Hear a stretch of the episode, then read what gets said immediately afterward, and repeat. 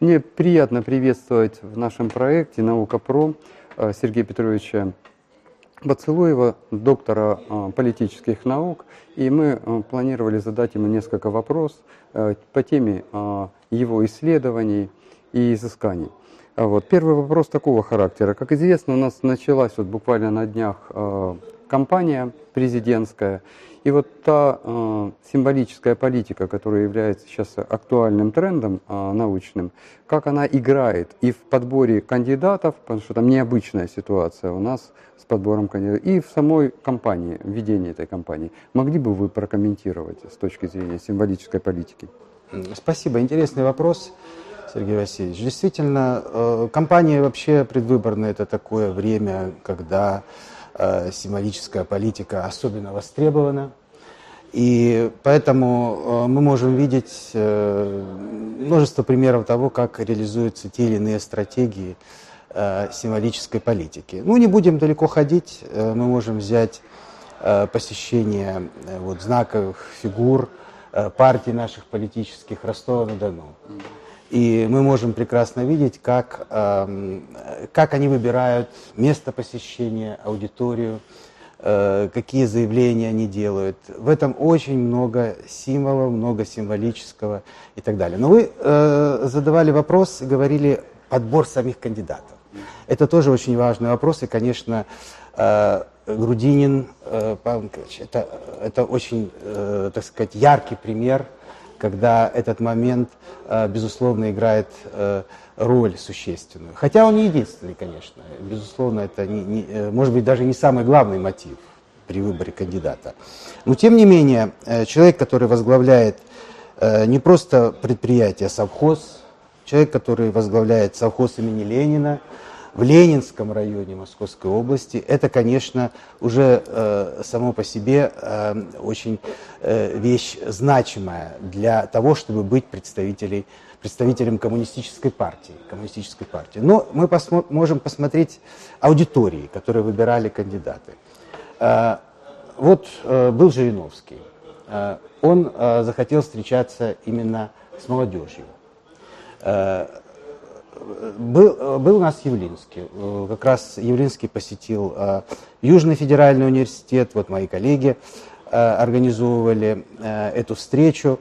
И я думаю, что для обоих этих кандидатов очень важен был и символичен выбор аудитории. Молодежь – это символ будущего.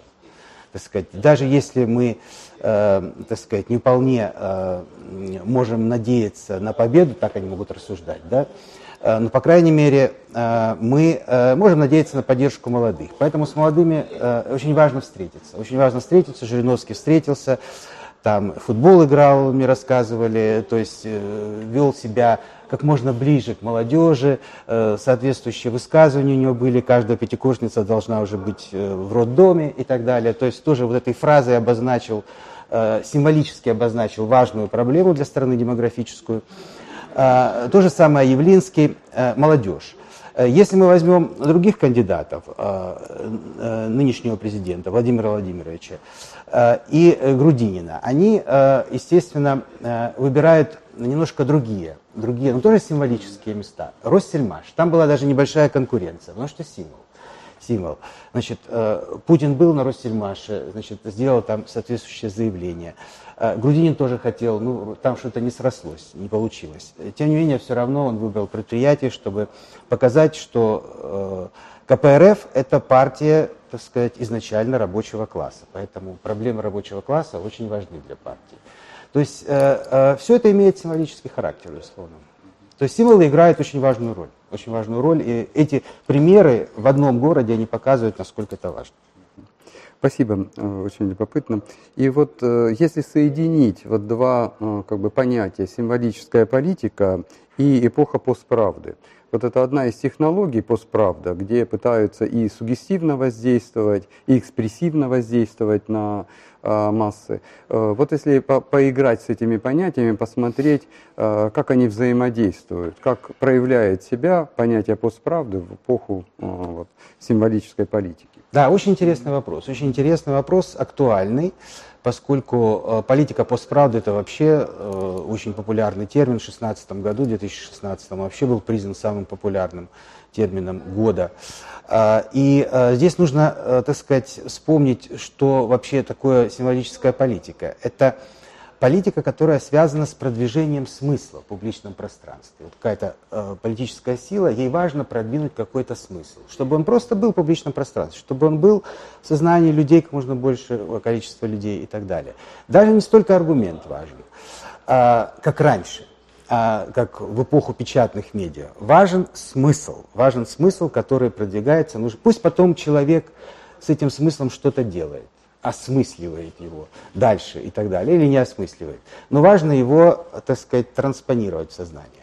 И э, фейки в этом смысле – это просто находка для символической политики. Здесь не важно, э, насколько вообще есть соответствие реальности. Главное, чтобы э, вот этот смысл необходимый, он посредством фейка оказался, э, оказался в сознании. Поэтому я думаю, что э, стратегия символической политики – Э, сыграли свою э, очень важную роль в наступлении того, что сегодня называют эпохой постправды.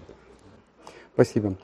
Э, Еще такой вопрос. Если мы говорили о таком всепроникающем воздействии и символической политики, и новых технологий, имеется в виду и пузыри, фильтры и прочее, и даже целые фейк-фермы, которые в других странах э, образуются, которые пересылают, скажем, информацию, то возникает такая скептическая точка зрения, может ли отдельная личность вообще противодействовать вот этому воздействию. Вот меня раньше, как социального психолога, э, учили, и я подобные тренинги разрабатывал о критическом мышлении что критическое мышление, понимание того, как происходит э, съемка, например, э, в том или ином сюжете и так далее, приводит к тому, что мы можем осознанно э, про, про, проанализировать и найти, так сказать, манипуляцию.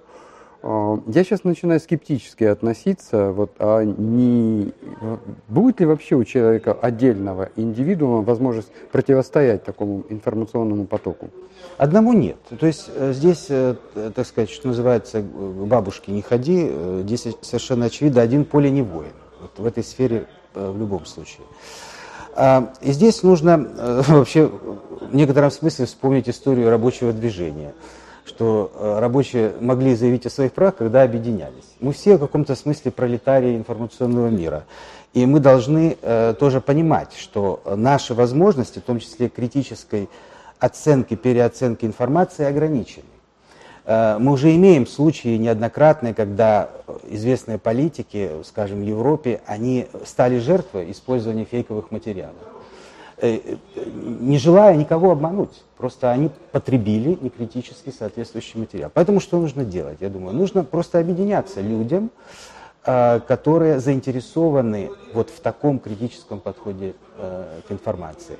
Объединяться Э, есть уже сейчас сайты соответствующие, которые э, пытаются противодействовать вот этой волне фейковых сообщений. Но за этим должны стоять организации, э, людей, которые доверяют друг друга, которые, соответственно, таким образом этаблируют надежные источники информации и учреждают новые авторитетные в целом издания, источники. Э, только такой путь я вижу. Другого То есть будет. это какое-то соединение содружеств. Кстати говоря, да. вы говорили, а мне приходило в голову наше сотрудничество э, вашей школы, политологической школы и науки ПРО э, как бы попытка вот развенчания некоторых э, стереотипов и так далее. Э, вот не показалось ли вам как бы картина нравоучительная. Пока вы задавали вопросы и говорили, очень много в аудитории проявилось предыдущей э, стереотипов, э, вот, связанных с тем, что всегда нас защитит интернет, э, вот, и это яркие стереотипы и прочие. Как бы, и почему Советский Союз американцы развалили, а не мы сами. Мы вообще талантливый народ, и мы сами разваливаем все. Вот. Вот эти стереотипы все-таки присутствуют. И вот в этой связи такой вопрос. Э, исследования моих коллег-психологов показали, что последние 30 лет IQ населения падает. Не связана ли вот манипуляция эта и привлечение этих средств, фейковых и других, э, именно с поглублением? Это легче глотается. Вот эти укры, а эти Колорадо, понятно, да, вот на таком символы очень примитивные достаточно. Да, вы э, очень интересную затронули проблему. Э, поглубление, э, ведь это процесс, который не только массовую аудиторию затрагивает. Э, я вот, э, например, статистику узнал шокирующую для себя, что количество научных публикаций ежегодно увеличивается на 4%. Точнее, количество ученых. ученых. И, соответственно, количество публикаций тоже растет. И э, возможность эти публикации оценивать по достоинству нет, уже сейчас нет. То есть люди, которые действительно авторитетны в науке, у них просто нет физически времени, чтобы все это перечитать, оценить, отрецензировать и так далее. Мы все это чувствуем сами в своем ремесле, которые работают в науке, в университетах. А что является эффектом этого? Постепенное снижение уровня науки. Это снижение уровня науки э, влечет за собой снижение доверия к науке. И это все процессы, которые в конце концов ведут, э, так сказать, к снижению уровня. Поэтому э, здесь э, то же самое только может быть. Э, необходима э, организация, самоорганизация тех, для кого действительно э, ценности науки, классической науки имеют смысл. Пусть это будут вначале какие-то ячейки чем-то напоминающие первых христиан, идеалисты и так далее. Но я не вижу, так сказать, потому что еще есть коммерческий фактор. Ведь э, это же тоже чудовищная вещь. Сейчас э, целый, э, огромное количество публикаций научных и, более того, исследований, которые имеют тоже фейковый характер.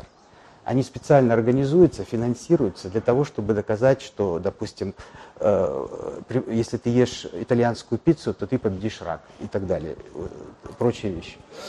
И они начинают друг другу да, противоречить абсолютно. иногда. А, вот. Возникает целая большая, большая фикция вместо реальной науки.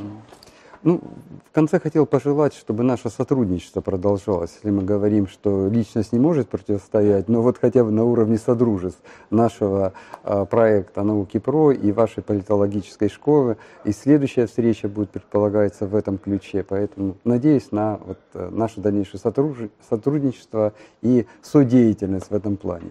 Спасибо, Сергей Васильевич. Я тоже надеюсь, вместе мы обязательно победим.